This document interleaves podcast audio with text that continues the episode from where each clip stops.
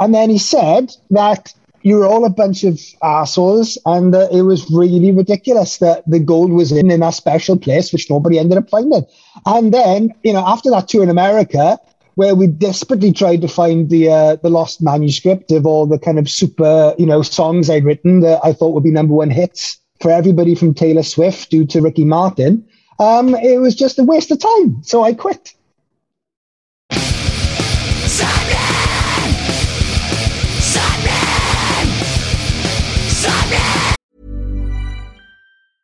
Hiring for your small business? If you're not looking for professionals on LinkedIn, you're looking in the wrong place. That's like looking for your car keys in a fish tank.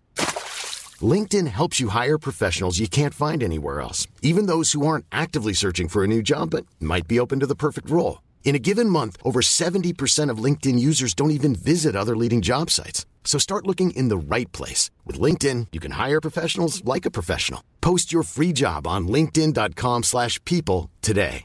Hey, it's Ryan Reynolds, and I'm here with Keith, co-star of my upcoming film, If, only in theaters May 17th. Do you want to tell people the big news? All right, I'll do it. Sign up now and you'll get unlimited for $15 a month in six months of Paramount Plus Essential Plan on us. Mintmobile.com slash switch. Upfront payment of $45 equivalent to $15 per month. Unlimited over 40 gigabytes per month. Face lower speeds. Videos at 480p. Active Mint customers by 531.24 get six months of Paramount Plus Essential Plan. Auto renews after six months. Offer ends May 31st, 2024. Separate Paramount Plus registration required. Terms and conditions apply if rated PG. You're listening to Sapnin Podcast. Sapnin! Sapnin! You are listening to episode 145 of Sapnin Podcast with myself, Sean Smith, and my good friend, Morgan Richards. Yes, it's me, Morgan Richards. And I was thinking earlier, right? Ah, no. Don't, While don't think. escape No. artists never die, tales That's not true, is it? Some of them do. don't yeah. tell themselves. So Well, yeah, that's impossible. They're an idea. Yep. it's quite a good thing we have this podcast. Yeah, yep, yep, yep. This week's guest is uh, singer and funeral for friend frontman, an all-round legend, Matthew Davies-Kreye. Yes, and seriously, since day one, we have been bombarded with Yes, requests for this episode. We're No, fucking leave us alone. Leave us alone. No, we've got him, haven't we? We fucking got him. We're ecstatic that it's finally happened, and we appreciate Matt for taking the time because he doesn't do anything like this, especially over the last few years. So it's a great conversation, and we're going to get into so much because, as you all probably know by now, Funeral for a Friend is a band that means so much to the both of us personally. The impact on the music scene today is undeniable. And there seems to be a huge magical resurgence of the band reuniting in 2019 for a series of special benefit shows in honor of Stu Brothers that both of us were lucky enough to attend. And since then, fans have taken it on as a celebration. And for me, there seems to be an even extra amount of emotional excitement anytime they announce a show. And they're going to be back this weekend performing twice at Slam Dunk Festival, North and South. I'm sure both of us will end up in the pit. Yes, hopefully. Hopefully. I am um, absolutely worried about uh, the, the COVID, but apart from that, yeah, as long as I test positive tomorrow and Friday Negative, whatever. negative, are- negative. Ne- oh, yeah, negative. The other one. The other one. See, that's how scared I am. I'm already saying positive. Uh, yes, as long as I test negative, we are good to go, and I cannot wait to see them again. Um, like I mentioned during the interview you're about to listen to in October, those three days with Funeral for a Friend were the best three days of that year for me. So, um, what an honour to have Matthew on. I was lucky enough to go to, like, I missed Faf's first show, but then I think I I went to the next five shows because I knew from from the moment I heard the demo that they were going to be fucking huge and they were going to be inspirational. And so, yeah, I went to see them loads and loads of times until they gave up and became my friend. So th- that's a story for everyone. If you like a band, if you just bug them enough, you can eventually become their friends. And they might give you some shows and you might end up being a band yourself. So, yeah, do that. That's my idea. Well, to be fair, it could go either two ways. It goes like that, where you become friends and play shows and all, or you get a restraining order. And the fact, Sean, you've made a lot of friends by bugging them and doing tours and whatnot, and haven't had a single restraining order against you. That's an achievement in itself. I've just realised that. so well done. Y- Yeah. We also haven't mentioned restraining orders before on the podcast, have we? Ah. really, there could be some. hey, get in touch with us at Sapnin Pod on Twitter and Instagram to let us know who you think might have a restraining order against either me or Morgan. Ooh. Um, one of them's got more than the other. Um, Morgan, probably. Yeah, it prob- most most probably. But what a conversation that this is, and with Matt, we're going to get into absolutely everything from his life now in Germany and working for Avocado Booking to the end of Funeral for a Friend in 2016 to their return. What the future might hold for the band, their, oh. their legacy, some of our favorite tracks and albums, and a few surprises along the way. So it's definitely one to check out if you're a diehard fan of Funeral for a Friend or just love band stories. Let me tell you that. If you are listening to this over the weekend, um, you might hear an exclusive that I don't think is anywhere else. So, um, yes, if you do hear it, please, please share it. Please tell everyone far and wide. We absolutely love doing this. If you enjoyed this one, check out the one we did with Chris Coombs Roberts, Kris Coombs-Roberts that we did previously. That was back in October 2019 when we did those shows. Um, that was also good. I just realised that everybody in Funeral for a Friend is slowly getting the double barrel surname.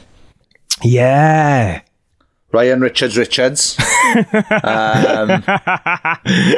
Darren Smith. Da- Smith. Darren Ren Smith. Darren Darren Smith. Smith. Okay.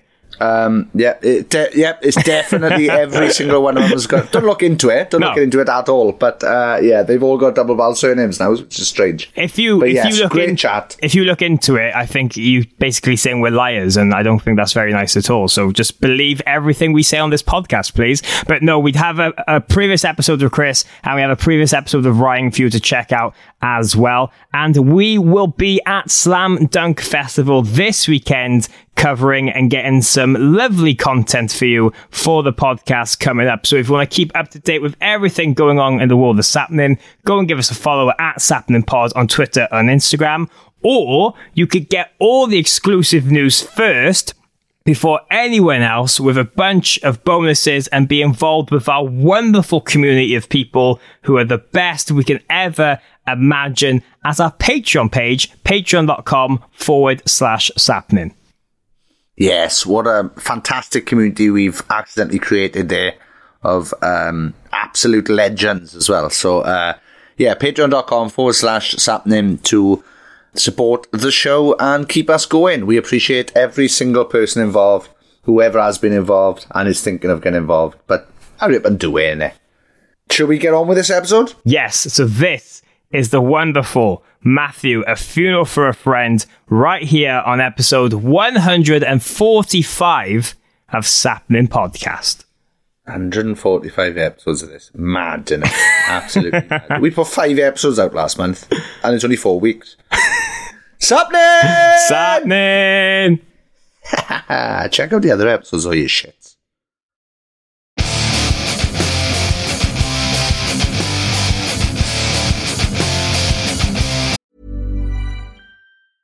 Ryan Reynolds here from Mint Mobile. With the price of just about everything going up during inflation, we thought we'd bring our prices down. So to help us, we brought in a reverse auctioneer, which is apparently a thing. Mint Mobile unlimited premium wireless. Ready to get 30, 30, bit to get 30, bit to get 20, 20, 20, bit to get 20, 20, bit to get 15, 15, 15, 15 just 15 bucks a month. So, Give it a try at mintmobile.com slash switch. $45 upfront for three months plus taxes and fees. Promo rate for new customers for limited time. Unlimited more than 40 gigabytes per month. Slows. Full terms at mintmobile.com. Hiring for your small business? If you're not looking for professionals on LinkedIn, you're looking in the wrong place. That's like looking for your car keys in a fish tank. LinkedIn helps you hire professionals you can't find anywhere else, even those who aren't actively searching for a new job but might be open to the perfect role. In a given month, over 70% of LinkedIn users don't even visit other leading job sites. So start looking in the right place. With LinkedIn, you can hire professionals like a professional. Post your free job on linkedin.com slash people today. Hey, it's Ryan Reynolds, and I'm here with Keith, co star of my upcoming film, If, only in theaters, May 17th. Do you want to tell people the big news? All right, I'll do. Sign up now and you'll get unlimited for $15 a month in six months of Paramount Plus Essential Plan on us. Mintmobile.com slash switch. Upfront payment of $45 equivalent to $15 per month. Unlimited over 40 gigabytes per month. Face lower speeds. Videos at 480p. Active Mint customers by 531.24 get six months of Paramount Plus Essential Plan. Auto renews after six months. Offer ends May 31st, 2024. Separate Paramount Plus registration required. Terms and conditions apply if rated PG.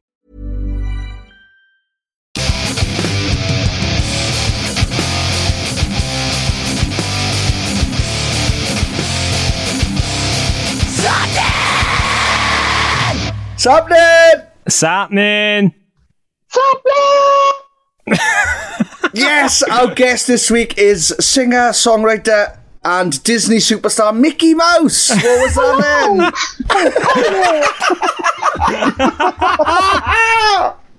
oh, what a start. What the fuck is that? Yeah, this week's guest is uh, Funeral for a Friend frontman and all round legend, Matthew Davies-Kreye. How are you, Matthew? Um, much better now that I've uh, loosened my voice up with I was that. about to say, about to Little say, warm yeah. up. Little warm Yeah. up routine. No, but I appreciate you taking the time, man. How's how's things at the moment? You've uh, you've just arrived in Wales, I believe. yeah, for the first time in just under two years, um, I have arrived back in the land of my fathers, my mothers, my aunties, my uncles, and my cousins.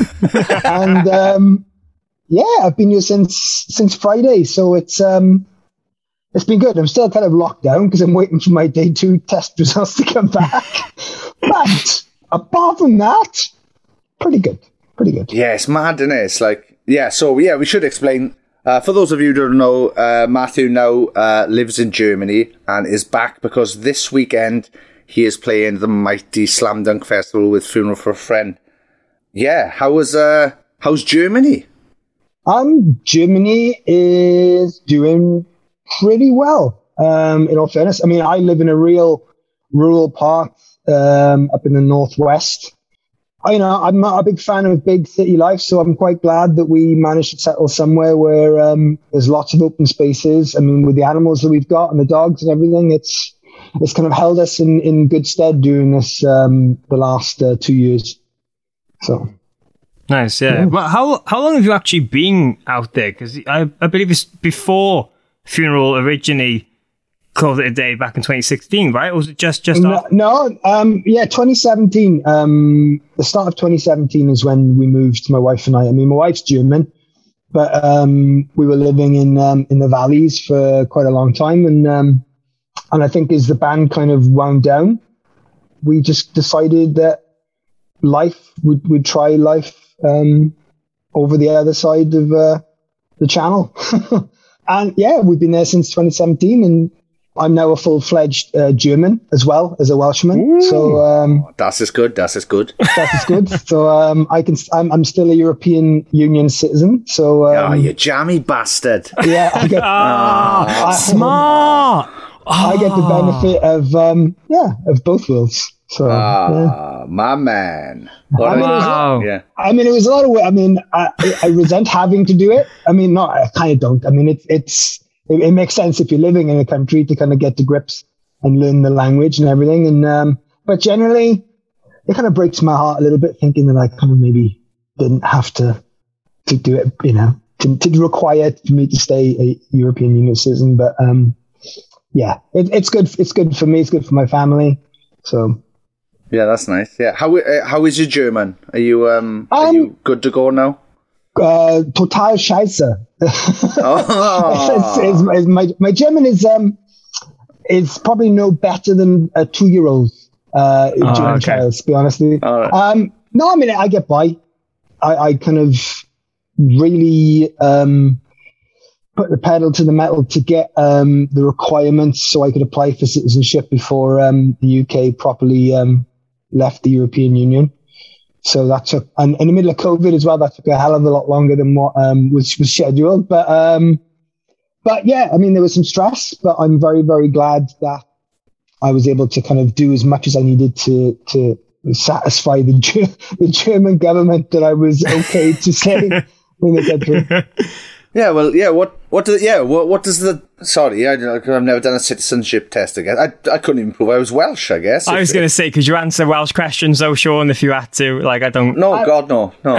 I, I mean, the basic basic requirements involve me having to uh, be proficient in a B1 level German at the very basic le- element, and I had to take a citizenship test which was 33 questions about a whole host of things to do with German's history, political system, cultural stuff, and um, stuff that even um, when I was talking to Germans, my German friends would be like, I have no idea what that, what that is. so it's like I had to deep dive. I had to deep dive into a lot of things, and um, which was interesting. And um, yeah, I mean, it was cool. So, nice. so we so we shouldn't expect you to re-record all the funeral songs in German. anytime, oh. anytime no, I'm not, I'm not, I'm not, I'm not doing. I'm not going to do. Um, I mean, but honestly, back in the um, back in the 80s and the 70s, it was a big deal for artists to do that. I mean, yeah. Peter Gabriel. I think Peter Gabriel released every one of his first kind of like five solo albums as German versions as well, which is like pretty pretty rad. Uh, if you think if you think about it, I mean, the market Germany's always had a strong kind of rock and alternative kind of market. So, um, but it's very it's very unique. So, hmm. um, well, yeah, is it I mean, not a way? Is it not a way now where we can get Matthew Davies-Kreye and David Hasselhoff together because because there's also a Welsh Naturally. connection there now because David True. married a woman from Glynneath, of, like you do, like you well, do Hass- when you're David Hasselhoff. But he, but he's technically American, isn't he? Yeah, but he the Germans the Germans, the Germans do, him. Yeah. I mean, the gym so, is yeah. I mean, well, yeah, you, I mean, yeah. he's, he's practically like, he's, you know, they, they got statues of him everywhere where, where I go. It's literally, you know, yeah. every household, every household has to have a little David Hasselhoff statue on the, uh, on the mantelpiece there. Yeah, well, that's what I was going to say. Yeah, for the German test, I was wondering if you had to like sing any of his songs. How many number one hits did David Hasselhoff? I didn't want you. I didn't want you. And, uh, yeah, I mean, it's you know he's part of the curriculum over there, man. Yeah, yeah. yeah. Oh, yeah. Well, in, yeah. in school. Yeah. I'm just, I'm just trying to imagine all the all the funeral songs now in German. That would be, or, or in the style of David Hasselhoff. in the style of David Hasselhoff. Yeah, yeah, yeah. Let's. We need to bring those two worlds together. I think David Hasselhoff, Die Hasselhoff, because he's part Welsh Die now. Yeah, Die Hasselhoff. Die yeah. Hasselhoff and uh, Matt together doing German funeral for a friend covers. Yeah, what's um? Nothing more than a line in your book in German then. Oh. need to work these out. Well, this is the future. I, am sure there's someone in Germany listening to this. So if you can tweet us the translation to some lyrics in German, yeah. that'd be great, it, and we can it, get the ball rolling. Is, it probably is a couple of sentences or a paragraph long, longer than that. Yeah, probably, maybe, yeah. It definitely doesn't fit the melody. It definitely doesn't fit the melody anymore. Hmm. No, I'm oh. trying to get all the words unlikely. in. Yeah, oh, but nice to see everything's going well in Germany, man. And really, there's a lot we want to get into because, especially just these last five years in particular, must have been such a roller coaster of emotions for you in many different ways from funeral originally ending to coming back. You moved to Germany. You're working with Avocado booking. I mean, when you sit down now and think about just those last few years in particular, is it quite weird to see how much life has changed so often? Um, I honestly, I, for me, I don't. I mean, I, have never really rate, kind of look, looked at it in that way, really, because everything has been such a fluid move from funeral stopping to. I mean, a lot of things in the last couple of years of funerals' existence kind of were moving in a way which um, were less reliant on the the band being uh, at the forefront of what I think we did. You know, I started working in a record shop uh, part time during the last couple of years a funeral. And just for me my life was just kind of fluidly moving from it being a you know a, a major point in my life to becoming something that was going to end and moving into more of a, I guess more normality. I mean more of a structured kind of um, existence where i could actually block out parts of my calendar without having to worry about it moving consistently um, but yeah, I mean, it was. I mean, the last couple of years have just been incredibly fluid. I mean, they've flown by like that. I mean, to be to be fair with you, I mean, I don't know if it's getting older is a, is a aspect of that, but I have not really spent too much time dwelling on it. You know, going from band life to to moving abroad to settling, you know, and starting a life there, uh, working for my my wife's um, company and everything. And I mean, it's still I'm still glad to be involved in the music industry, um, but it's on a level which I feel a lot more comfortable being a part of things, and it's not the the center of my existence, but it's it's nice to be able to participate in it and getting um, to come back and do. Obviously, I don't think we would have we would have done anything uh, if it wasn't for the uh, the benefit shows we did in 2019, and the the response to those were was so overwhelming. Um, magic, magic. I mean, it was. I mean, yeah, it was. Sean, I mean, Sean, you were there. I mean, it was I don't think any of us expected the reaction or the personal reaction to us being around each other as strongly as, as we did. And I'm not saying, I mean, I don't think we, we ever said that, I mean, oh, let's just get, you know, the, you know, let's, let's keep the dream alive because the dream, I mean, we've lived through the dream. Um, we've, we come out the other end of the dream and it was a nice attempt to kind of reconcile the kind of lineup aspect of the band again with bringing Darren back and Ryan back and having the band be almost the the you know the sum total of the history of Funeral for a Friend as much as we could on stage at this point and and having that experience which was I would be lying if I said it wasn't a lot of fun it was it was it was a great great laugh and um I mean this would have happened the shows that we've got planned would have happened a lot sooner if it wasn't for every, you know the pandemic but as far as that, I mean, I don't think there's anything further than that. So um, we'll see where it goes, if it goes anyway. Yeah. yeah. yeah. Well, yeah, touching on those October shows in 2019, it's mad. 2009, it's nearly two years ago. That's know, nuts.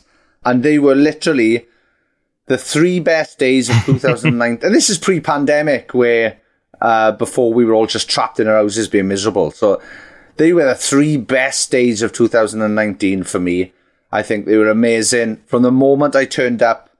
Because because I wasn't sure. Uh, to be honest, like you asked, you guys asked um, the blackout to support, and we couldn't we couldn't organise it. So you guys offered Raiders, and that meant the world to us, and especially um, for us to show that Stu Stu uh, brothers meant meant a lot to us as well. But I turned up, and I wa- I genuinely wasn't sure how everybody was going to react to each other and I just didn't know how. It, I like I there was part there was part of me that I was expecting it to be a little bit awkward even, but I turned up and I came early and you guys were all on stage and you were all fucking beaming. And I was like, "Oh, this this looks good. This looks," and it was um, it was literally the three best days of 2019. Two of the best shows, well, the two best shows Raiders have played so far. And yeah, just getting to be there was an absolute honor. And yeah, what a fucking, what a magical, magical three days they mm. were. And after, yeah, after that, I thought, well, they've got, they've got to do more shows just because the, the love you all seem to have for each other on stage, but the love from the crowd was, it was, I expected it from the crowd, but I didn't expect that much as well. It was just absolutely fucking magical. Well, thank you for the kind words, you soppy bastard. no, I, no, I, it was, no, it, no, no, was. I mean, oh, absolutely. I mean, hundred percent. I think none of us. I certainly didn't anticipate the um, just how easy it would be to slip back into the comfortable kind of environment of being around each other. I mean, and in all fairness, it kind of it, it, kind of informed me just how much I, I missed certain personalities in the band. I mean, I I I didn't realize I'd missed Darren so much being around Darren. Do you know what? Um, Snap, snap! I was the same. As soon as I saw him, I was like, "Hey, it's Darren!" Because Darren still, you know, he doesn't still, he still lives not far from me. It's just I haven't been, we haven't been in the right circles and stuff, and we haven't been playing the same thing. Yeah. But yeah, I've DJed with him a few times since, and I, he's literally one of the funniest, driest people I've ever met in my life. I mean, there was, I mean, it, there were so many years that we we we carried on with with a particular lineup of the band, and it wasn't until we kind of stepped foot in the rehearsal space that it just felt like, you know what, this I've missed this.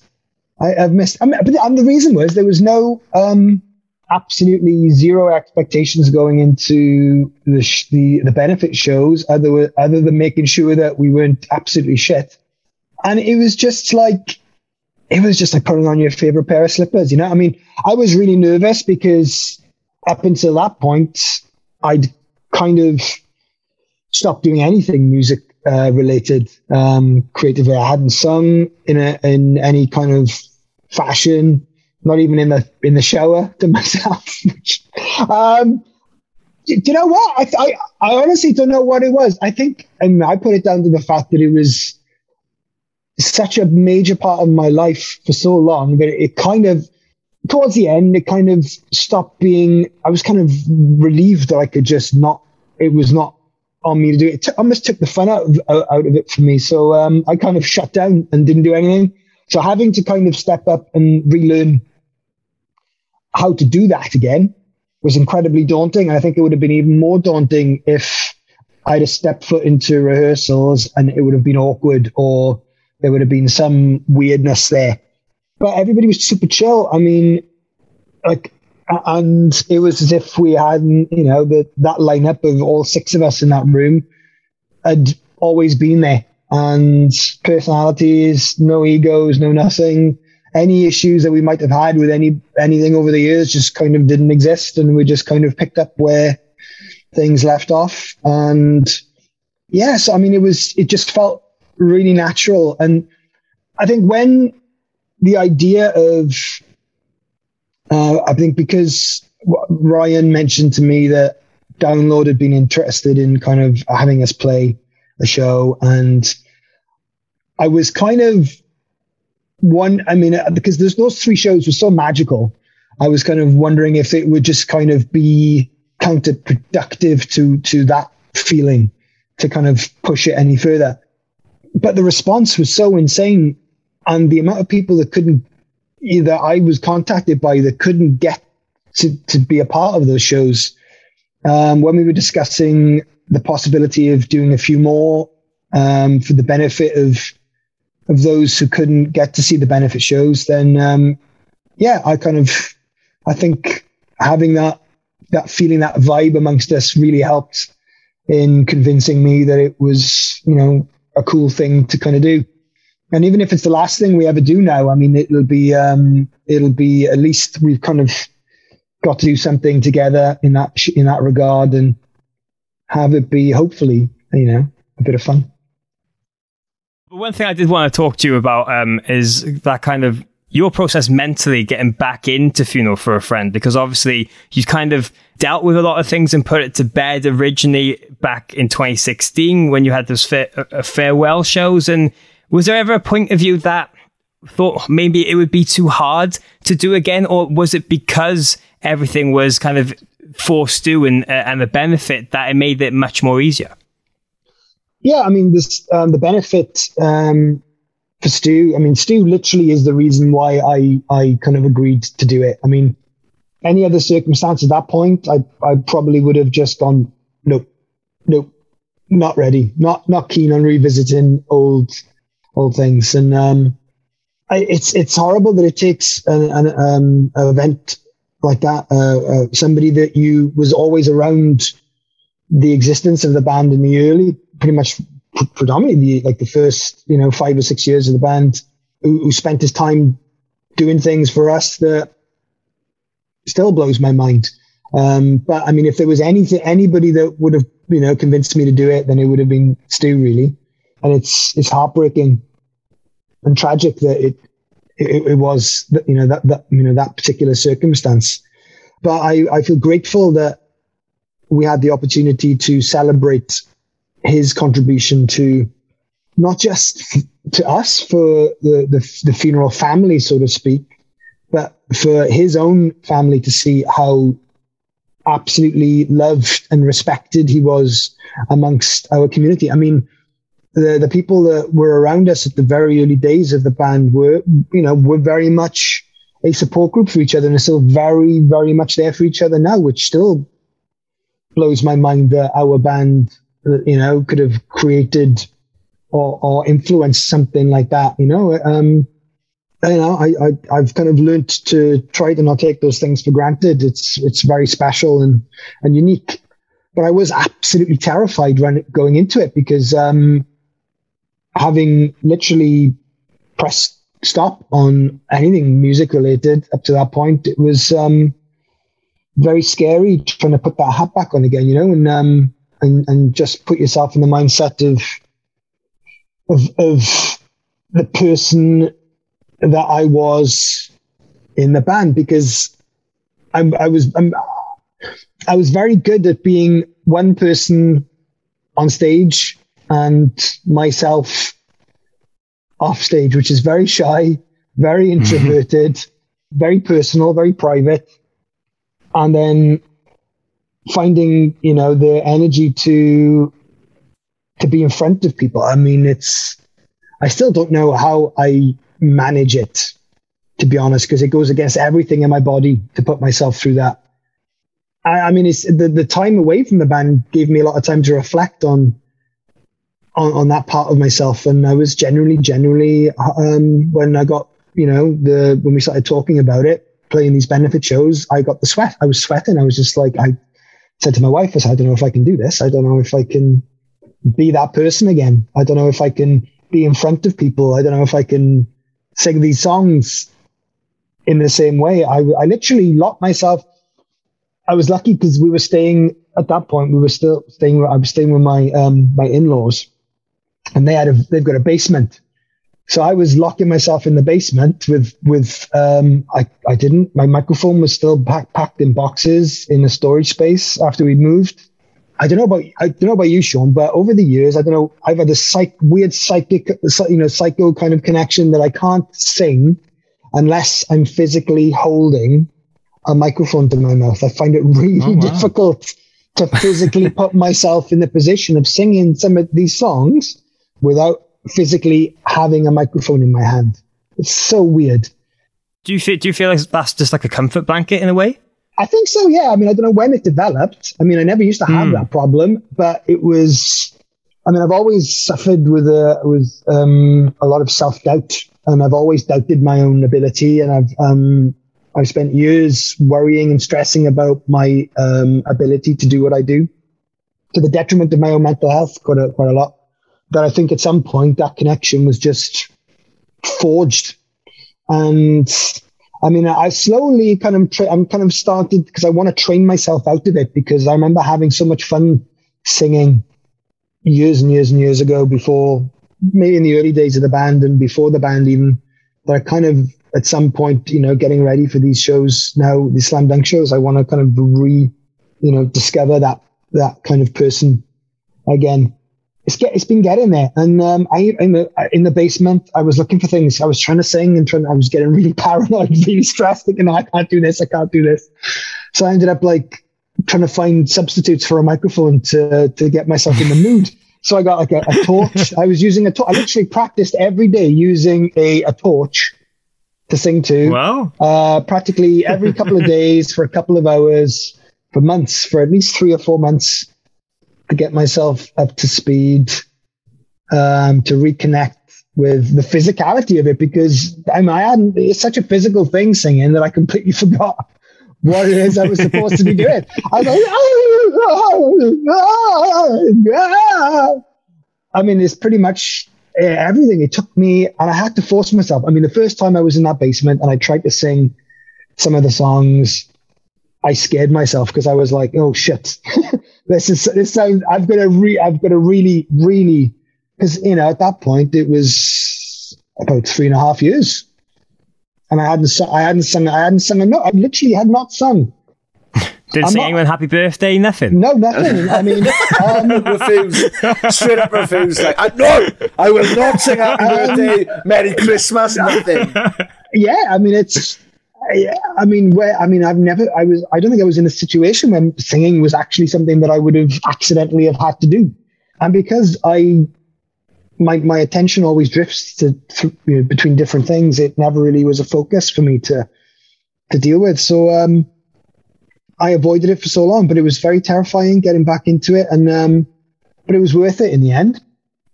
I mean, stepping back on stage for those shows was freeing experience. I mean, I did enjoy it. I did enjoy it. I mean, it was, you know, I think it's like for me, I equate the feeling to when you, you know, when you're a kid and you, you're on holidays and you, the, the school term is about to start up again. You get that anxiety of having to go back to school again, and it's always worse the build up in your head than where you actually go there the next, you know, the next day and everything's fine. You work through it, it's fine. So yeah, getting on stage and actually the show going ahead was just like ah, that release, you know?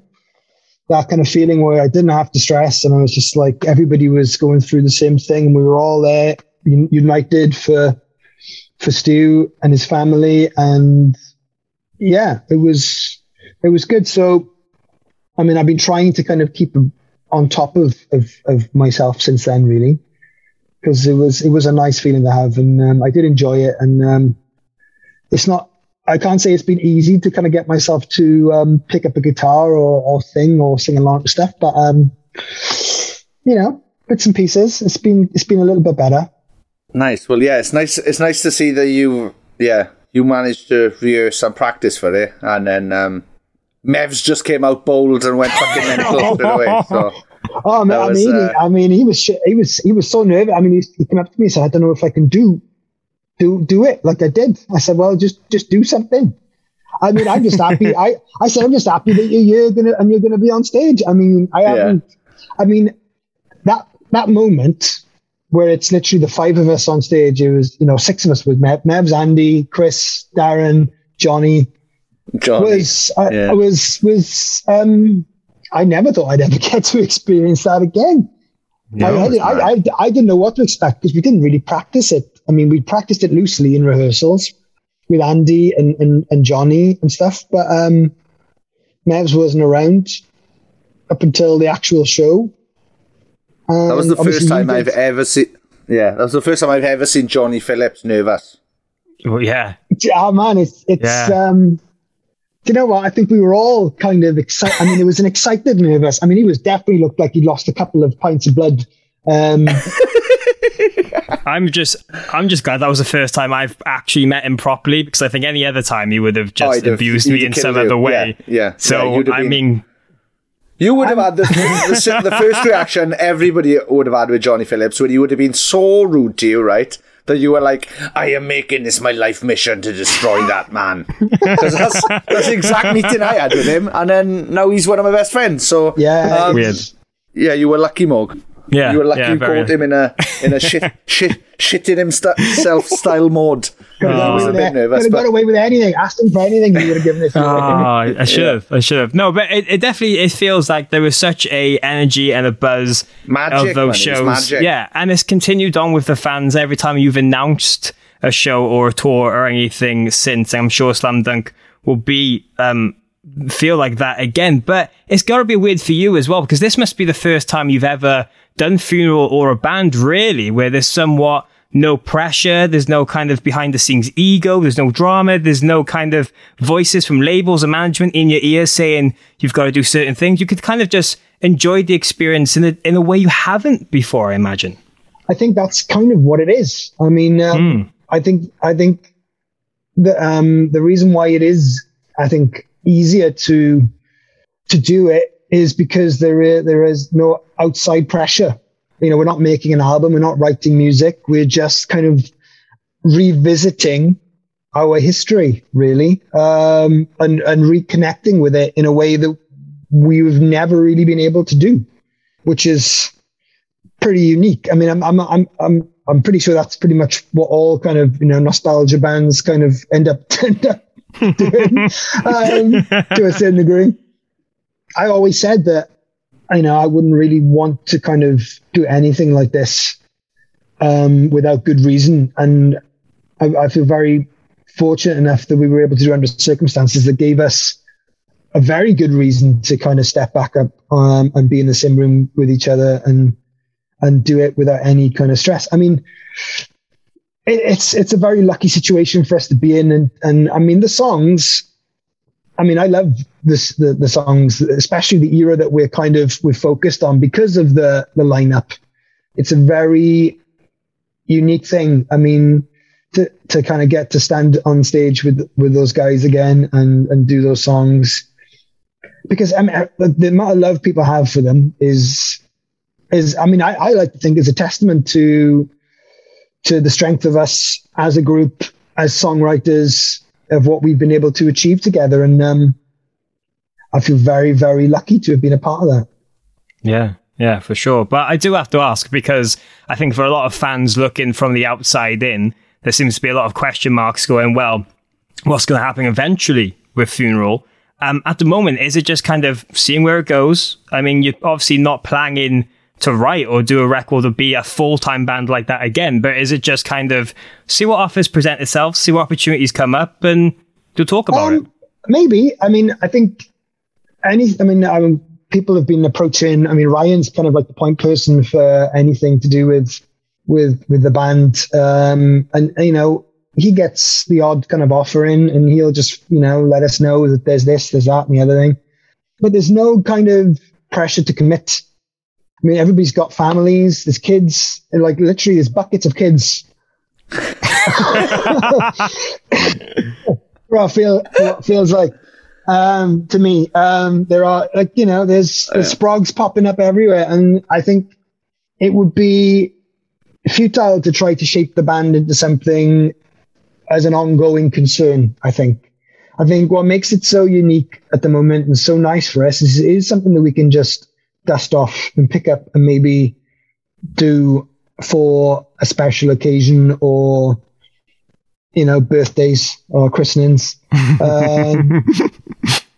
Bar mitzvahs, birthday parties. Um, yeah, yeah. I mean, I mean, uh, uh, the world, the world, the world is our oyster. Um, but we've had, I mean, I, I mean, with there are definitely, you know, people who are who still want to see us play live. I, fuck knows why, but um, don't be so fucking stupid. Come on, you, you say that like you swear there. No, I'm not letting you carry on, right?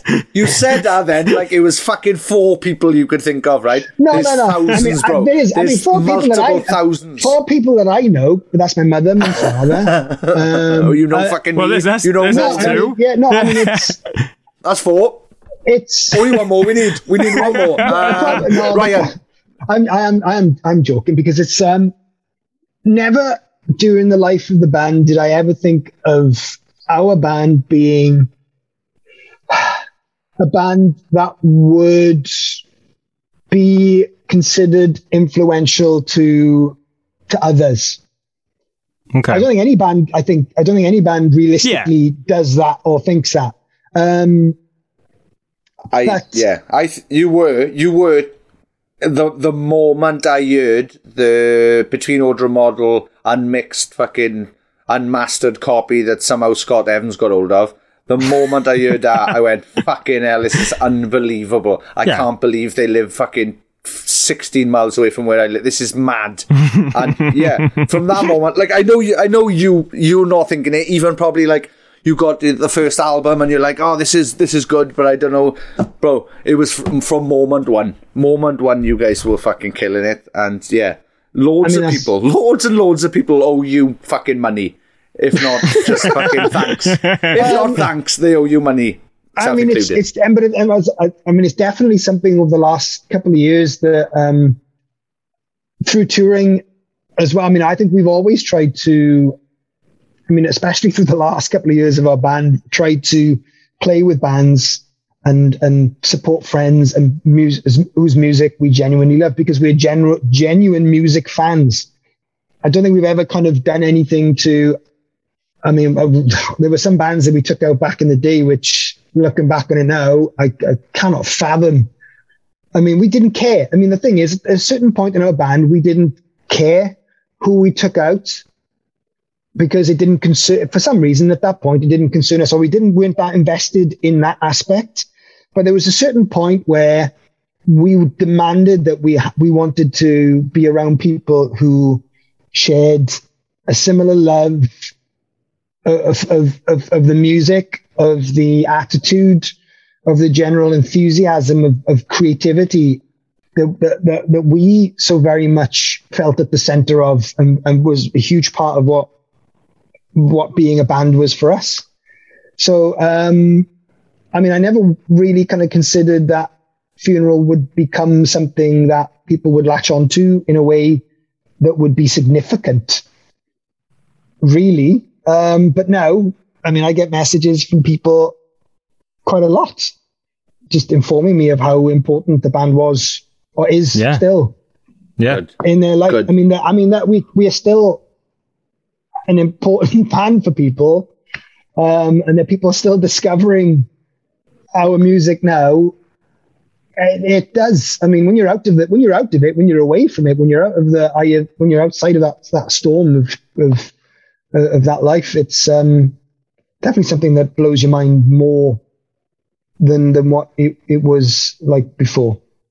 Yeah, well, I, I think I think it's just a, a testament to the legacy of the band and how good your records have been over the years, and, and how kind of they still last to people and resonate to people to this day. I mean, you've only got to bloody mention the band name to people like Charlie Simpson, and he'll come running and say how much of an inspiration it was for for you guys, and even people like Oli Sykes. Am, am I right in saying that, like, technically, the first time he ever performed on the stage was as a fan jumping on to a, to a funeral show? I think that's how the story go. I was, I, I think I was unconscious at the time. Yeah. But, um, um, or I passed out anyway. But um, I'm pretty sure that the story goes is we were playing a show in Sheffield. I wasn't well.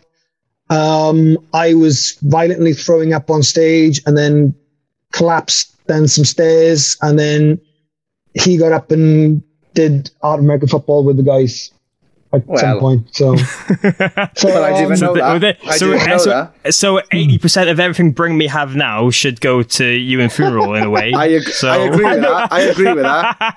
um, You're to blame. Wait, you're to blame for that now. No, no, uh, I mean- choose my mind. I mean, it's. I feel very. I mean, it's. It's. I mean, I feel very fortunate that if our band was a stepping stone for people to get into other things for being creative on their own regard, then that's that blows my mind.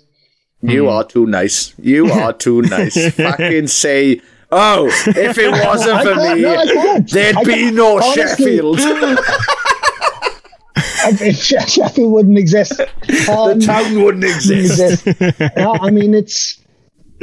I honestly, I find it real difficult to, to think of it in any other way than being very just. I mean, I have a lot of respect for um, a lot of these artists and a lot of bands who've kind of acknowledged what we've acknowledged us, uh, really, in a way, and have built or have, have, have put their own spin on on our our kind of what it is we did. Um, I mean, we were only, inf- I mean, we were only influenced by the bands that came before us. I mean, I think that's how music goes, really. And um, the the desire is is drawn from the the the the, the inspirations that that give us license to want to start writing our own stuff instead of playing cover songs. You know, so um, But do you remember? Do you remember a moment where you realised the band was kicking off? Well, like, was there a thing where you were like, "Oh, we're doing this," or "We're playing with someone," or somebody's taken notice you never thought it would notice? You guys, Um, honestly, I can't. I honestly, I can't remember. I think there were quite a few points in the history of the band, uh, from my point of view, that probably would answer that question. But I can't give one definitive moment.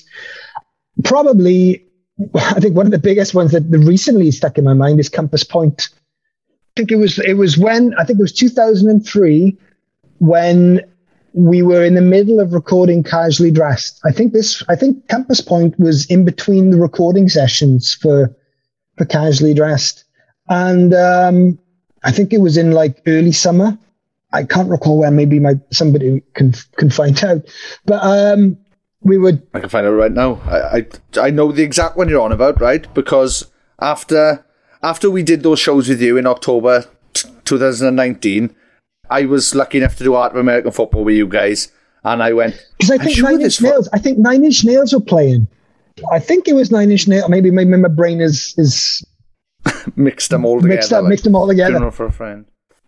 I honestly no.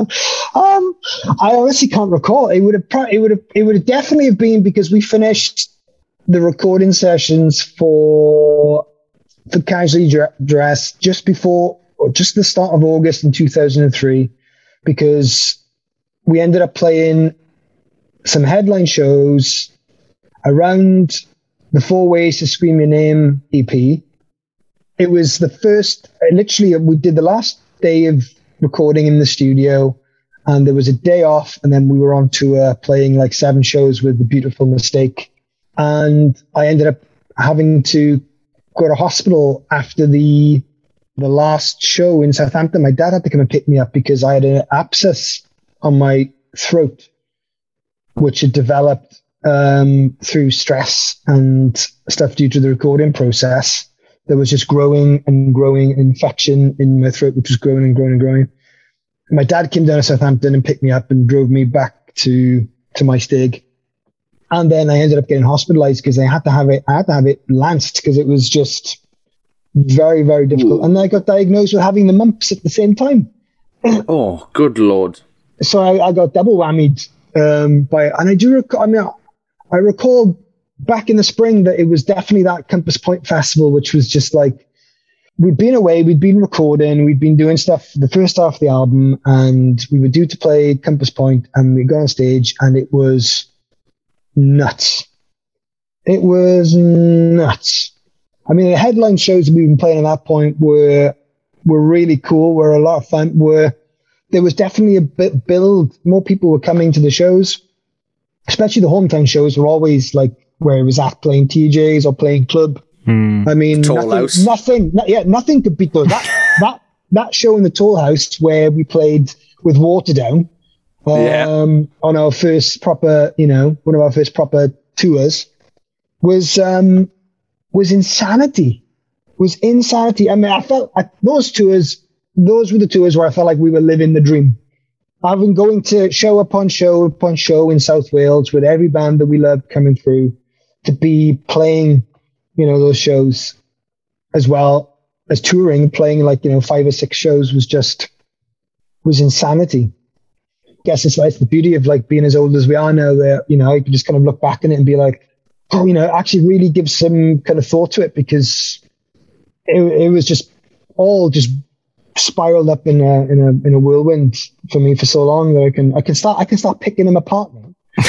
and um, yeah, yeah. Well, I yeah. Well, uh, regarding that compass point, um, yeah. So after we did those shows together in October 2019, um, I went back to look f- uh, and watch old footage, and um, I found a video of Heart of American Football from that compass point, and there's a moment in the middle where you go into the crowd and you give the mic to some long-headed freak. And it's this long-headed freak. it, it had literally been like a, a like a ten-year gap. It was like well longer now because yeah, it was probably fifteen-year gap like between the first like you just see me, my head just appears "Arr!"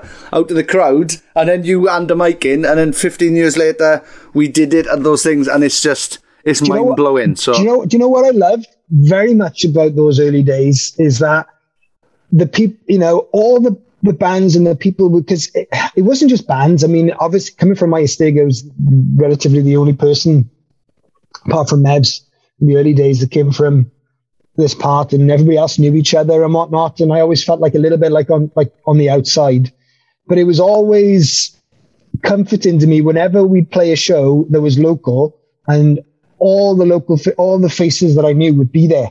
And whenever I would get, whenever I get excited and I would be on the, you know, in the, you know, in the pit or crowd surfing or giving the mic to somebody, guaranteed either you or any of the boys would be, would be there Yeah. grabbing that fucking It's true. microphone No, and, it is and, true. and taking it. And it was always, it always gave me so much fun to, to kind of, to play shows uh, locally. Um, But yeah, as soon as I yeah, as soon as I heard that first EP, I was like, right, I have to see these as much as possible. So I believe I didn't go to your first ever show, but I think I went to the next five in a row. Um, and uh, yeah, yeah, and one of them was when we travelled to, I think we went to Hereford or somewhere like that uh, in a van. Um, who else was playing? I just remember it was it was around the time Goldmember must have came out because me and you were just doing Goldmember impressions constantly, just saying "tight as a tiger" all the time. Toy, toy, Tight like Absolutely a tiger. tied like a tiger, yes. It's your pancakes, yes. Crazy pancakes, Dutch pancakes, yeah. Smoking a pancake. Smoking a pancake, a bong on the boat. it is, uh, fucking hell. oh, mate. Um, They were unbelievable times. that- though. I They were know, mate. I know. I know. Yeah. They were like they were the golden days. They were the golden days. Well, um, while we're taking a trip down memory lane, um, you mentioned that the kind of era of funeral that you guys are all revisiting now is kind of the early days and the first three records. And I believe you've been talking to Warner quite a lot now because they want to reissue those three records on vinyl, right? Yes, very much so. Yeah. I mean, this is something that has been kind of boiling up for a, a few years. A good friend of mine um, who runs a record label in um, on the mainland called End Hits Records. Uh, he put out some of the last funeral stuff in um, in in Europe. We were always talking about possibilities of licensing the stuff to release because we couldn't quite fathom, given the resurgence in in vinyl, why our stuff hadn't been given a new lease of life on the format. I mean, I spent a, couple of years uh, during the la- like I said during the last couple of years of the band and a, a little bit after working in a vinyl, you know, record store down in Newport, and um, I was desperate to see the the albums on the format again because I was being constantly told that they were impossible to get, they were ridiculously expensive. I think Ryan was speaking to somebody at Warner's and he put me in touch with them. And we kind of managed to work out getting the um, live at the Shepherd's Bush Empire, kind of like the final hours at Hammersmith um, or the Hammersmith Empire, uh, released on on uh, on vinyl for the very very first time. And from there, then came the the discussion about the the, the three Warner albums. And I was very adamant. I mean, I I, I mean, I, I, kind of want them to be treated as in the best possible way, which is why, you know, this this comes out will be on the cusp of when they will be available for for pre-ordering. I mean, Tales never never got a crack at being released on vinyl, which always rubbed me the wrong way a little bit because I always uh, found the thought that that record would would sound the best on on the format and um, and it does. I can attest to that now that it, it does sound the best on the format. But yeah, I mean, I'm glad that um, it's they're giving an opportunity for for kids who are who are new to to vinyl, who are enthused by the format, to discover the band um, or to hear the band's music on such a very um, interactive format, for better, for, for better or for worse. So yeah, I mean, it's, it's definitely on the horizon, and there will be um, a special collector's edition um, box set um, coming out. So, so that will be revealed next week. Oh, lovely. There you are. So I mean, all the, you know, it, it'll be dropped through all the, the you know the usual channels and whatnot. But Yeah. um, Yeah, for yeah, I'm, ex- I'm excited because we've been working on it for a good while and we've had the involvement of all the members of the band involved in the, the records uh, at that point. So um, we've got stories from every single one of us. Well, some of your memories from those days in particular, though, like signing to Warner and, and making those records, because that time have just Well, flown, well, you flown see- by you see. You see, we never we never signed to Warner. Um, we got gobbled up by by the Warner's machine. Um, we Oh, si- yes, yes. we we signed to a little independent label called Infectious Records, um, or Mushroom Infectious Records, that were an indie who then were gobbled up by a major, and um, we got then kind of moved along different things. We were with Infectious for Casually Dress. We were with um, and then Atlantic, um, East West for Hours and and and Tales.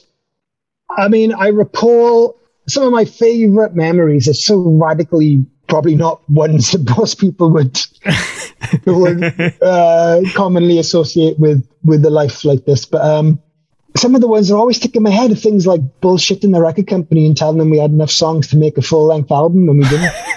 and then desperately, desperately trying to come up with stuff in um, in rehearsals to fill out and flesh out an album, which is what happened with Casually. And then, But yeah, look at how mad is that? How mad is that to say those fucking words, right? You didn't have enough songs, and then that album being that album Yeah. and as good as it it's is. the so- reason. It's the reason why we ended up putting some of the EP songs on the record because I mean, yes, I mean we would if we'd had if we'd had our way at that point, we would have omitted them completely and would have been all new stuff. But the record label were kind of keen on, see- you know, in, including some of the, the the big hitters, the live, especially the live big hitters. Um, and for me and Kris, Juneau wasn't completely, we weren't completely satisfied with Juneau after Mavs left because the dynamic changed. I mean, some of the songs were able to carry on as they were because of the, I mean, the dynamic didn't shift so much that we couldn't adapt it without it making too much of a, of an issue. We thought about songs like Juneau and how as we were, it's the perfect example because we, we recorded those, that EP, that demo, before we'd even played a live show. So we, there was no natural movement of the songs to finding their place in a like, you know, like you do in a live environment when before you even record sometimes you write songs, you play them, you play them and they change. Your, your approach to them can organically shift to, to fit where it, you know, where they become the, the song. Juneau found its feet unfortunately, amongst a, a group of people, before I think Kris and I felt it was totally ready in our own departments and think in our own way in terms of the shape, especially with the vocals of the song, I think for me. So getting to re uh, approach that was kind of cool. And so that, that kind of earned its spot being on the, on the record. But the other stuff, I mean, we were, I mean, I remember being in the studio, you got enough songs for, um, for Yank? Yeah. Yeah. Yeah. yeah. Yeah, and then afterwards, we've, we've got like we've got like six we've got like six six six songs, seven songs if we if we're lucky. Um, and I remember we just we were we were in a record a rehearsal studio in London for a couple of weeks before we were due to go into the studio pre-production, and we were just anything that came to us was fair game. So rookie of the year pretty much went down as it as it was. Bullet Theory came out came out of us having a very frustrating day in the studio, not coming up with anything. I went in when everybody was taking a break to the live room, grabbed Kris's guitar or Dan's guitar, and then started playing the the intro riff to Bullet Theory. Gradually, everybody comes back in. Kris gets really interested in the riff. I think about an hour later, we've got Bullet Theory. Um, I mean, at that point, I had a couple of books, notebooks of lyrics I'd written from from years. So it was just like always something for me to pull to work with lyrically. I mean, every I mean, it's it's very vague. It's very kind of like my lyrics at that point, and especially because a lot of them were from I, I'd written from the age of like sixteen to, to maybe to to that point. Were all kind of like far more far less direct than later um, writing, a bit more poetic, and a bit less, a, a, a bit less, a, a, bit.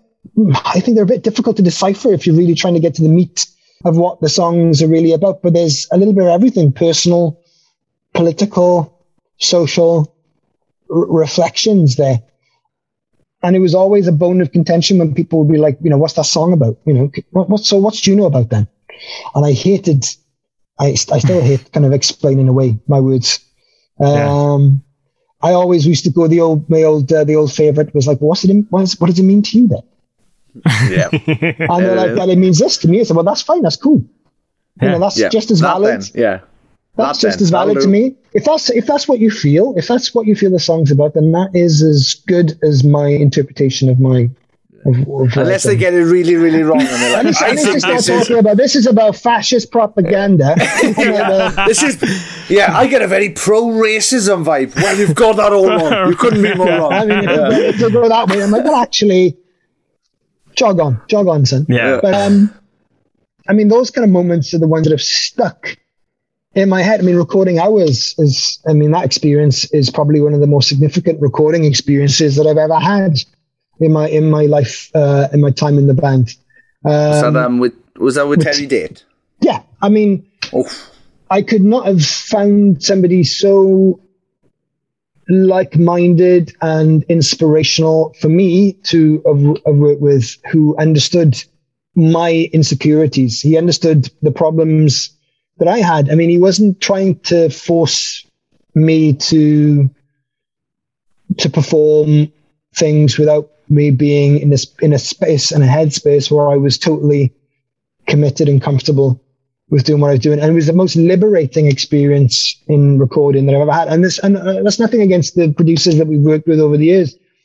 It, it just was so unique, and it was so artistically inspiring to be that free to make a record on the terms and, and to perform on the terms that I it was comfortable for me to perform in. I mean, Terry really allowed, you know, gave me license to, I think, to find myself. I think that's the reason why that record for me is so special because it's wrapped up in a whole lot of just not just creative things, but very personal discovery kind of stuff.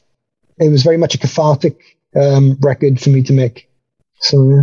Well, well, let, let me ask you this, right? Because funeral, you've your back catalog, you've got so many records, and there's loads of kind of hidden tracks and and things like that. And I, and I believe you you're quite a unique band where every song you have written, you've actually released throughout the years and stuff. Yeah. So I was just wondering if there's any tracks in particular from any record that you feel maybe didn't get the spotlight it deserved, or you thought maybe would have had more attention than it did. Maybe you wish there's a track you would have released as a single. Is there anything like that that comes to mind, and you think there's an ultimate like underrated funeral track?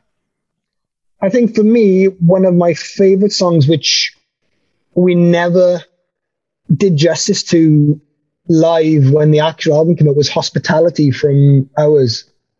Purely because I think it really encompasses a lot of what I feel made us such a special band for each other. Like made made the made the the unit the unity of our creative kind of drive work because we were able to kind of balance the hard and the and the soft quite well on that particular song.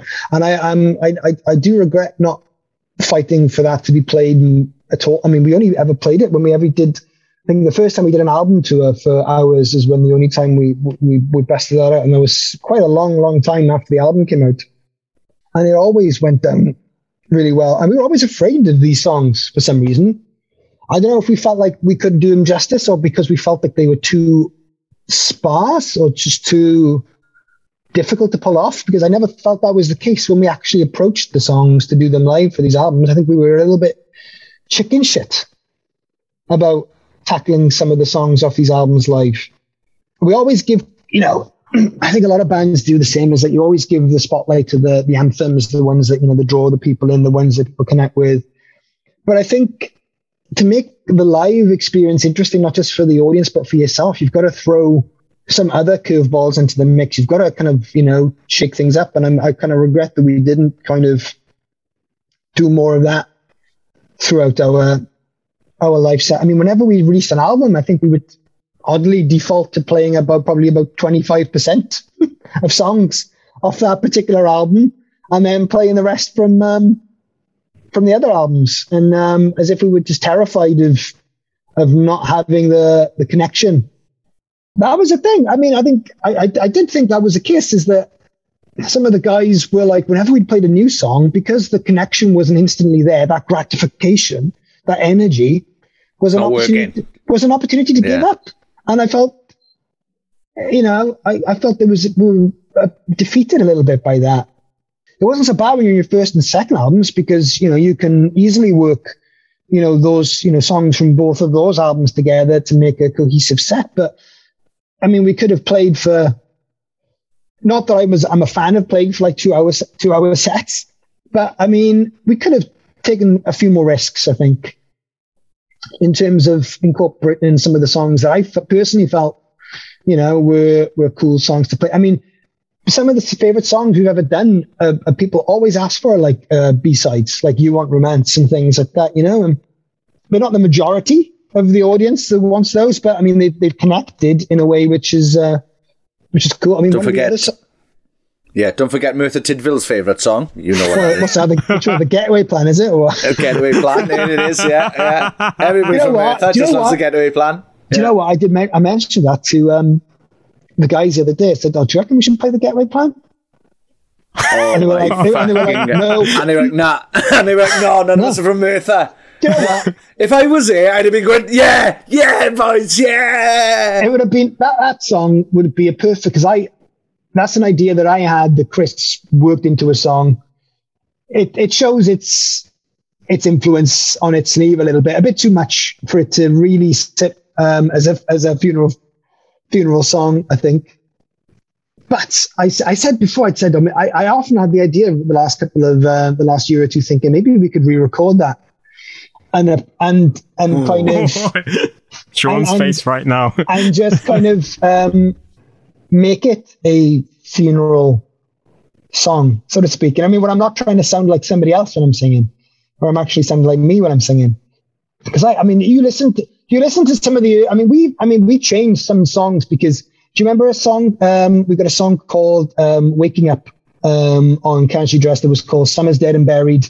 Um, before, and that was my. There's a demo of it, and my vocal is such a rip off of me trying to sound like uh, Claudio from um, Coheed and Cambria because I don't know why. It was just probably something I was listening to a lot of at the time, and and sometimes some of the the demos that we did didn't filter that stuff out as as as well as. Um, as what other demos did. But when we reworked it into Waking Up, that was when it became me singing. So maybe I don't know. Maybe maybe the getaway plan, or or, or you never or you never know when you're going to need a good getaway plan is the actual title of the song. Um, um, could maybe you know maybe that would be a, a good enough reason to. Re- I don't know. Maybe maybe not. But yeah, I had the thought. I had, I had the thought. I had the thought in my head. That's all I just seven of the listeners from Merthyr getting excited and then potentially being dashed at the same time. Maybe a, but, yeah. maybe a It- it is mad. It's just, Merthyr now. it's just South Wales. Just, yeah, that South Wales scene just loved Getaway Plan as well. It's just mad. Isn't it? I It's thought, just, I mean, it was such a. I mean, the the riff is literally you could. It was like a blend of Glassjaw and Snapcase. Two ba- two bands, two bands which uh, hugely influential on anybody in that Yeah. at that time. But yeah, but especially South Wales, like South Wales had like an obsession with Long Island and didn't. It was almost like South Wales became the Long Island of of I'd agree with music. that, yeah. In, in Yeah, fact, yeah, because like we yeah. went from going, we, I fucking love Glassjaw, I love Taking Back Sunday, I love Brand New before all that stuff, obviously. The movie and then um, uh, the Yeah, movie yeah. life, yeah, Lifetime. yeah, There's, oh, there's loads of it. So Although, yeah, there's loads of bands that. although I do think that's New Jersey more than I think is Long Island. But, Yeah. um, ah, yeah. New, yeah. New Jersey's best dancers. life, Because yeah, life, it's lifetime, literally in the title. lifetime, lifetime, Yeah. uh, uh, gods. But yeah, like all that scene, and then like we all kind of just went, "Oh, that's cool," and then all of a sudden our scene was fucking. Well, Like, we've got to start. We've got to start bands- somewhere. I mean, we've got to start somewhere. I mean, like I said about influences before, about like bands have, have taken what we've done. I mean, we took stuff from. I mean, Kris was a very much a metal like guitar player, and you know he came from the school of learning stuff like Pantera, God forbid, you know. But his his hardcore loves were bands like Stamping Ground and stuff like that. I mean, which yeah, I love too. But I also love the more melodic, hardcore punk, you know, style of things. And bands we kind of would often meet in the middle with bands like you know Snapcase and Strife and Grade. Were um, Yeah. were a band Grade, that- yes. which were a huge, huge influence on on me when it came to doing stuff with funeral. Uh, I mean, she drove me to daytime television is practically an homage to the, the the music that they made. You know, those were those are bands that I still love and listen to dearly. Yeah. It's mad. It's it's magic to see how many bands can come out of certain scenes and stuff from from certain times. Um, Matt, we won't keep you too much longer anymore That's all right. because My, I've, we've. got, uh, I've got about twenty percent battery power left, but um, it's fine. we'll get, Talk we'll faster, get Morgan. Talk faster. we'll Talk get faster. done before before it dies. But um, I mean, with all that now, obviously we're very excited for Slam Dunk this Oh, weekend. I can't wait. And Cannot wait. You are going to have the set of the weekend. Um, you're on bizarrely early. No, you are. oh, oh, here's a here's a warning, right? Here's a warning. Yeah. At the last funeral shows, I crowd surfed, and for me, that's- that's, that's- something that that Yeah. you would not expect for me to do. So Yeah, I'm so gonna- if you I'm gonna you, do it if you again. could, yeah, do a crap set so Morgan doesn't doesn't crowd surf, which means your fans don't get him lying on him. But I mean, yeah, I'm oh, kind of glad. that. Yeah. I'm kind of glad they were playing as early as we are because I can um, I won't be late for my tea. And so uh, I, I am real. I'm a real bitch if I don't get my tea on time. Mike. so, it's. Uh, I'm that kind of That's man. what it I'm, I'm is. that old man now. I got great. You get grey hair suddenly. You can't. Your tea time is precious. But you know I mean, you, I'm yeah, I'm gonna start telling people.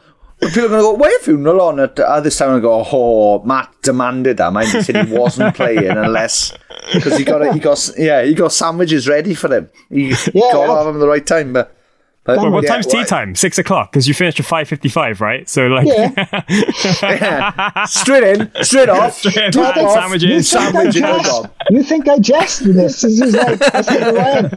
Done before six, mate. Not playing otherwise. Yeah, yeah. That's it No. Uh, but no, it's it's gonna be it's gonna be good. I, I'll, It's if you gonna do be see me fucking. It's gonna be more crowd- than good.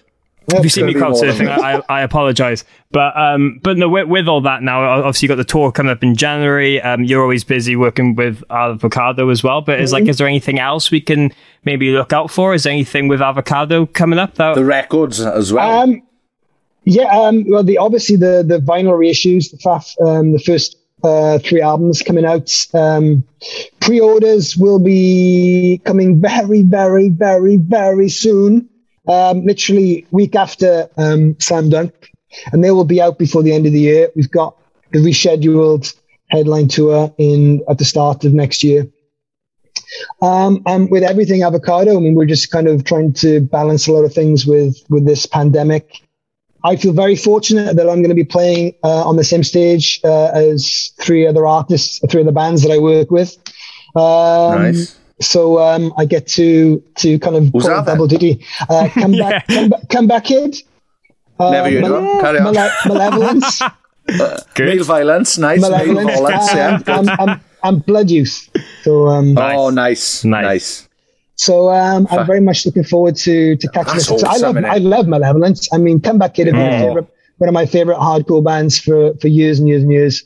And I mean, it's it's really cool to be able to get to uh, to work with in at least in the capacity that I get to work with these bands because it's it's just exciting to to kind of to to work with musicians who feel as strongly and as passionately about what they do. Oh, well, yeah. Can you just briefly, yeah, well, yeah, explain what what what it is that you do at the what what I do, Yeah. I mean, I am responsible for hyping um, our artists and our tours across all the digital platforms um, that we work that we work on. So I'm the um, the I'm not, not, I'm not personally social media savvy, but I am business social media savvy.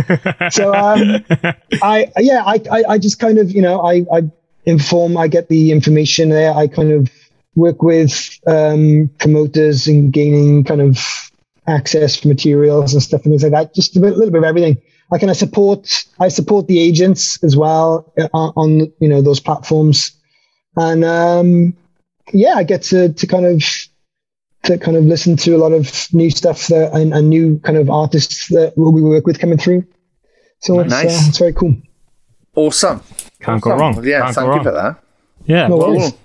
Thanks for taking the time, man. This has been um, a great chat. I know a lot of people have wanted you on for a while, so I'm glad we Oh, finally you know what? It's got to- literally since since fucking day You bugged one of me, you this, right? bugged me for so long, and I was like, I was. And this is the thing. I mean, I was so like, nah, I don't do this. I don't want to be. I did one like podcast years ago, and that was like one enough for me. But I don't know. I mean, I've seen what you guys have been doing, and I, I've been very, um, very much into it, and um, Oh, wow, and I've. I've I, I love both of your personalities and stuff, especially you, Sean. I mean, I've always uh, as as much. I mean, I, I've never been very at, at the forefront of giving credit where credit's due, but I've, I've always had a lot of respect for how you carry yourself on stage and Well, the, um, thank you.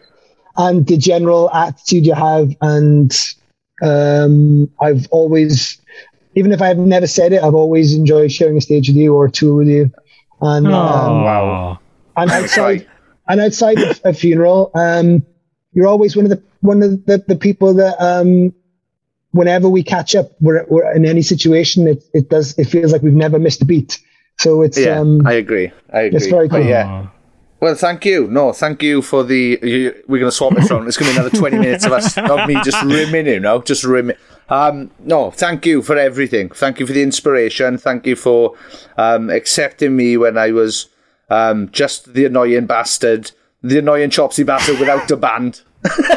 and then I got a band and became the annoying Chopsy bastard with a band. But no, you you guys were always lovely to me, and um, yeah, you took us on tours and gave us shows. And literally, the first big show the Blackout ever did was supporting Funeral for a Friend upstairs in Blackwood Miners Institute. And I'll never forget it. And yes, thank you very much. You're a fucking superstar. This weekend is going to be absolutely magic. And I cannot wait. And I hope everybody who listens to this, who's in a band, who has been influenced in Funeral for Friend at any point, right, stops in front of you and bows down to you, right? Like Alice Cooper in Wayne's World. Because it's every brand on our bill, especially the British ones, owes you. So you should be demanding it, actually, right? So if you're listening and you're a band who's on Slam Dunk, if you see Matt or any of the Funeral for a Friend boys, just don't say anything. Just bow and let them walk past. Just get out of the way. But give them a bow so they know. especially if stuff. I'm late for my tea. Yeah. oh, and if he's late for tea, run out of the way. Don't bow. Just get out of his way. He's on his way back to the dressing room for a sandwich. Oh. But yeah, thank That's you, very Matt. Thank you of so much. Say. man. I, I I don't know what to say. I don't know what to say. Thanks. No one gonna say a nice word about me. What's Morgan, that is a lovely red microphone. Um, uh, Hey, what's hey, the word? hey. Muff. Re- muff. Nice muff. Red- nice red muff, a- Morgan. red is the new black? So Oh, I fucking hate my life. I hate my fucking life. Oh, oh, let's just end it there. Then thank you so much, man. I appreciate you, and we'll see you at Slam Dunk. Likewise. Thanks for having me on, boys. Yes, cheers, man. Thank you. Thanks, boys. Have a good one. You're listening to Slam Podcast. Yes, lovely stuff. Lovely, lovely, lovely, lovely. What a lovely ending that was. I was not expecting any of that. In fact, I was expecting to go, Sean, I gotta be honest with you. I absolutely fucking hate your guts. Which so it was a lovely, lovely end. Nice surprise. Nice surprises for everyone on the podcast, and Yes. I was um, very impressed with my pun there at the end as well. You know, never you never Yeah, know what's never know what's gonna happen. As happen. usual. yeah, as usual. I nearly, cr- nearly cringed inside myself for there then. I nearly fucking. You set me up. You set me up. What can I say? But Ugh. no, thank you so much for Matt for taking the time. As we said, he doesn't do a lot of these, and we really appreciate him being so open, honest, We're and blessed. fluent with Thank us. you. It's a really great conversation. Everyone knows Funeral are one of our favorite bands, and I'm so excited to be seeing them live in the flesh again this weekend at Slam Dunk Festival 2021 in Leeds and Hatfield. Um, if you do see me crowd surfing, um, I do apologize. Um, but I'm going to be a very happy human being, so it's going to be a very, very nice time. Yeah, and if you see me uh, crowd surfing and I am naked, um, no, you didn't see me. um, and also, don't touch my junk. Or touch my junk completely. Do you know what? Up to you. I'll leave it down to you. Touch my junk or not. Um, but yeah, can't wait for Slam Dunk. Can't wait for Funeral for a Friend. There's so many good bands playing that hopefully we get to chat to, and I think we're going to have a wonderful time this weekend. So fingers crossed that we're all COVID free, Yes. and then um, yeah, party on for you and me. Fuck it. What are you doing? Writing lyrics now, are you? What the hell? I'm rap. I'm rap. Do you know what? Rap. Hi guys, in. welcome to Rapping In podcast with Sean Smith and his wonderful quiff and Morgan Richards. And nothing rhymes with Richards. Ah. Nice, nice for Morgan. You fucking Morgan the organ and his fucking Sorry. surname. Sorry. But, Um, but no, Slam Dunk's going to be very good. We're going to be recording a lot of content, a lot of interviews, a lot of podcasts and whatnot. So keep up to date with everything on that via our social media at Sapnin Pod on Twitter and Instagram. We're going to be testing regularly. We're going to do everything as safely as we can. But Sla- Slam Dunk lineup this year, I'm so happy that this festival can go ahead. It's been moved so many times. We've had problems with obviously bands in other countries trying to come over, lineup changes and whatnot. But for me, it's still an incredible lineup, and I'm so excited to see so many people and bands. And not to be a little tease, right? But there's a secret Here's a set. photo of you, Willie. Oh, No, Yeah, that's not the secret Is set. this- I'm, I'm nothing. I'm. There's no, Oh, no. Lord, Naked. Naked Morgan will not be appearing at Slam Dunk Festival 2021. Confirmed right here. he's doing download 2022 though. Anyway, carry on, carry on. There's a secret set, right? Um, I've Who is it? been told. Do you know who it is? Yeah, I've been told by a very reliable source. you haven't told me. No, not yet. Um, who uh, who it might be? Wait a minute, wait minute. Let So- me just wait it. Uh, wait it. I just need to check something. Um, right, let me have a look at this graph. Sapnin podcast with. Sean, well, that looks like my name in capitals as well. Is that my name in- Yeah, it is. Yeah. How the fuck do I know what? All I'm saying is, if if the if the reliable source is true, then you is do it the not. blackout? If you didn't know it was the blackout, right, and it was the blackout, Well, I don't know who it is now, when you fucking somehow do. So uh, it might be the fucking blackout. If it's the blackout, and the other boys haven't told me, oh, I'm gonna be pissed. And also, I don't, I haven't had time to relearn any of the lyrics. So, shit. Is it the blackout? Just tell me yes or no now. uh, I don't think it is. Go on, carry on then. But I'm just saying, you you want to be if you're going to Slam Dunk, go to that secret set because you either see a very very happy Morgan or you'll have a band you really did not expect to be appearing at a Slam Dunk festival this weekend. I've probably said too much to be honest, um, but keep an eye out for that. Right. Everyone listen to this, right? Think how much he loves puns. Has he put a pun in here somewhere that's related to this band? I don't know, and I'm only asking you now because I need you to try and work out who it is to let me know before the festival, because I know what he's like. You won't tell me, he's a prick. so, I can't believe you know. I can't believe you know. Hey, I'm I hope ju- it's a blackout. I'm ju- doing this. I got my sources. What can I say? Um, Madness. Um, anyway, yes, uh, if you uh, enjoyed this episode or any of the episodes, please think about helping the boys, supporting your boys, supporting, that's right, I've turned into a 14 year old again. Support the boys at patreon.com forward slash sapnin, um, where there's loads of behind the scenes stuff.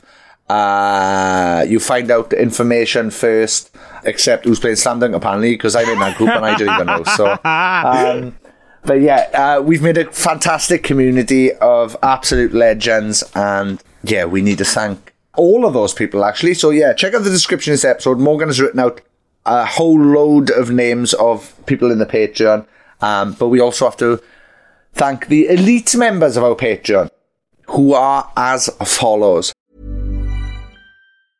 Planning for your next trip?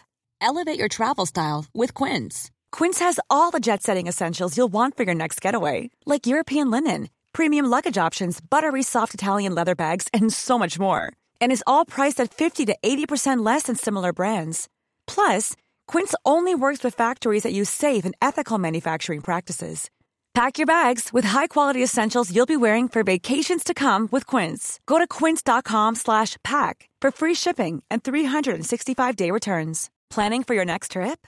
Elevate your travel style with Quince. Quince has all the jet-setting essentials you'll want for your next getaway, like European linen, premium luggage options, buttery soft Italian leather bags, and so much more. And is all priced at 50 to 80% less than similar brands. Plus, Quince only works with factories that use safe and ethical manufacturing practices. Pack your bags with high-quality essentials you'll be wearing for vacations to come with Quince. Go to quince.com slash pack for free shipping and 365-day returns. Imagine the softest sheets you've ever felt. Now imagine them getting even softer over time. That's what you'll feel with Boll and Branch's organic cotton sheets. In a recent customer survey, 96% replied that Boll and Branch sheets get softer with every wash. Start getting your best night's sleep in these sheets that get softer and softer for years to come. Try their sheets with a 30-night guarantee. Plus, get 15% off your first order at bollandbranch.com. Code BUTTERY. Exclusions apply. See site for details. Thank you very much. Kylie Wheeler, Mayumi Leeway, Mikey Engler, Janelle Caston, Mitch Perry, Kelly Young, Dilly Grimwood, Kelly Owen, Liam Connolly, Drew Stiles, Paul Hirschfield, Nathan Crawshaw, Emma Barber, Natasha Morris, Sammy G, Shani Meyer Boxer Anderson, Tony Michael, Amagina Barno, Kat Besant, A Full Stop, Captain Hannibal, Jenny Robinson, Murray Grimwood, Mike Oxmall, Johnny Phillips, Amy Campion, Tom Owen, Caroline Robson, Caitlin Richards, Kevin Clark, Louis Cook, Martina McManus, Lydia Henderson, Danny Eaton, Carl Pendlebury, James McNaught, Jenny Munster, Kate Stevenson, Lucy Diaz. Happy birthday for today. What day is it? It's Wednesday today, isn't it? Mm-hmm. Is it today? Today's Wednesday? Yep. Happy birthday to uh, Lucy Diaz, whose birthday it actually is today when we're recording this. This will come out two days after, though. Uh, thank you very much, Emily Perry, John and Emma, Kelly Cannon, Livy Cropper, Jason Oredia, Becky Handy, Stuart McDonald, Craig Harris, Adam King of the Gospel Parslow, Ollie Shaw, Ollie saw Sean throw Morgan in front of the, the cops over an award, but it was theirs. Amesbury. What? Ollie saw Sean throw Morgan in front of the cops over an award, but it was theirs. I think he's alluding to the fact that the Heavy Music Awards, and if we don't win, we'll steal an award. And then if we get caught, you'll say it was all my fault. I, Ollie, I think you've mistaken me for someone who cares too much about this award. Um, number one, we're not going to win it. I'd imagine Craig Reynolds is going to win it. Number two, meh, night out, didn't it? It's night out from Merthyr Tydfil um, in London for me, so I'm just happy to be invited. Um, but good effort, all, I think. Uh, thank you very much, Chris Howard, Alice Wood, Josh to the thief who stole my glasses last night. I will find you. I have contacts. Oh, Chris. that's good. I like that. Josh, who, Josh, who recently got recognised on a night out in Cardiff for being one of the patrons with the bad jokes. That's good. Uh, thank you very much, Daniel Stevenson, Reese Bowring, Craig Gervin, Amy Chilvers, Ben Evans, Mark Jones, Connor Lewins, Kerry Andrews, Sammy G. What? Sammy G's on there twice. Kevin Clark, Louis Cook, and Martina McManus. We love all of those guys. You are absolute superstars. And anybody who's part of Patreon, genuinely, the support is incredible. And we appreciate each and every single person in that group for being involved with us. Yes. Thank you. Thank you. Thank you. Thank you. Yes, thank you. we do. I know we say it a lot, but honestly, without a Patreon and all those wonderful people, this wouldn't able to exist each and every week nope. like it does. So we appreciate you more than we can ever put into words. Thank you so, so much. And thank you to anyone who's listened to this episode who regularly checks out the podcasts as well. But if you'd like some extra content and bonuses and to make some extra friends, head over to patreon.com forward slash sapnin. Um, speaking of things we're getting up to, obviously we've mentioned Slam Dunk, so keep an eye out for us there. If you see us, shout sapnin, take a photo. If for some reason you want one, give us a wave, whatever. We're recording this the day before the Heavy Music Awards. It'll come out. Well, it comes out at midnight when we're still there. Oh, yeah. We'll be partying or sad oh, partying God. when this comes out. Crying. Or crying. crying. Or something. Um, but again, you can, I'm sure we'll post about wherever happened, so you can keep an eye out for that. And the Heavy Music Awards is being streamed on Twitch, and I'm sure there is a replay, so you can go back and watch it. So if we have one, or we've lost, or the camera caught us swearing in um, disbelief at something, go and check that out. And you've got a few gigs coming up yourself, Sean, with your band Raiders. Yes, uh, we have been announced that we are supporting the Mighty Death Blooms from Liverpool, who are uh, metal meets nu metal, the greatest of all metals, nu metal. And we are playing with them at the Exchange in Bristol on September the 21st or 23rd. 21st, I think it is. Um, if you go to at Raiders Band UK on Twitter, Instagram, and Facebook, the information will be up there. Please give us a follow. Check out our songs, Raiders UK on Spotify, Apple Music, or wherever you stream music. We got four songs out. I think they're alright. Sadly, for anybody who comes to see us live, the four of us will be playing everything live. There is no backing track, there is no miming. If we go wrong in a song, we can stop and start the song again or carry on from where we need to go. Um, we don't have to stop a whole set and press play on the computer again. That's um that's a very unique technique now in 2021, and I admire that. It's very, unbelievable. Very yeah, punk it's absolutely unbelievable. I feel like a 90 year old man yeah. in this scene now. Yeah. Um, but with the kids today and their computers playing all their songs for them, it's mental. but that show with Death Blooms is going to be very, very good. They've just released a track um, with Wargasm as well. Two awesome yes. bands collaborating. So go and yes. check that out and head down to the show if you're in the UK or near Bristol in September. Um, if you're near the UK, yeah, or in, or, or in, in Bristol, well, yeah, yeah. The, like, just passing. yeah, if you're just flying past Bristol, jump out the plane, man. Jump out the plane. Come see us. It'll laugh, it? Land just outside the venue near the box office and just, that'd be the coolest landing ever. Imagine that. And just like, hey, one ticket, hey, please. Listen, listen. If you're thinking of parachuting into our gig in Bristol in September, let me know and I'll put your name on the guest list and let me know what time you're touching down and I will film outside the gig you landing and walking into the box office to get a ticket. That, so please do. Is that the weirdest like offer for a gig ticket anyone's ever done? Yeah. Are you so desperate for a six or seven pound ticket that you will rent a plane and learn to parachute, do enough hours of parachuting to land in front of the venue just so you can have a free ticket? Hey, if that sounds like something you do, um, number one, let's do it. Number two, grow up. uh, let's go. Let's, let's go. go. Anyway, hopefully we've won an award. We definitely haven't, but cool. um, thank you for voting for us. Thank you for letting us go. Thank you to Heavy Music Awards for having us. I'm sorry that Morgan took a shit um, on the table and uh, threw it at Craig Reynolds. Um, but that's I can't control Morgan. So please, I don't want to be banned from next year's awards, but definitely have a think about banning Morgan after what he does. Ah. Um, also, if you're a slam dunk, come and see us. As Morgan said, yell sapnin. If you're not, just yell sapnin into the air anyway, and I'm sure we'll hear it and we'll yell sapnin back. Um, thank you again to Matthew Davies-Kreye, Funeral for a Friend, um, and uh, Beelzebub. Weird ending. Weird ending. Very. Hey. Story of my life. Sean, there's a weird end. Look at this. Weird, isn't it? Anyway. Sapnin! Sapnin! my cock was talking about the weird end.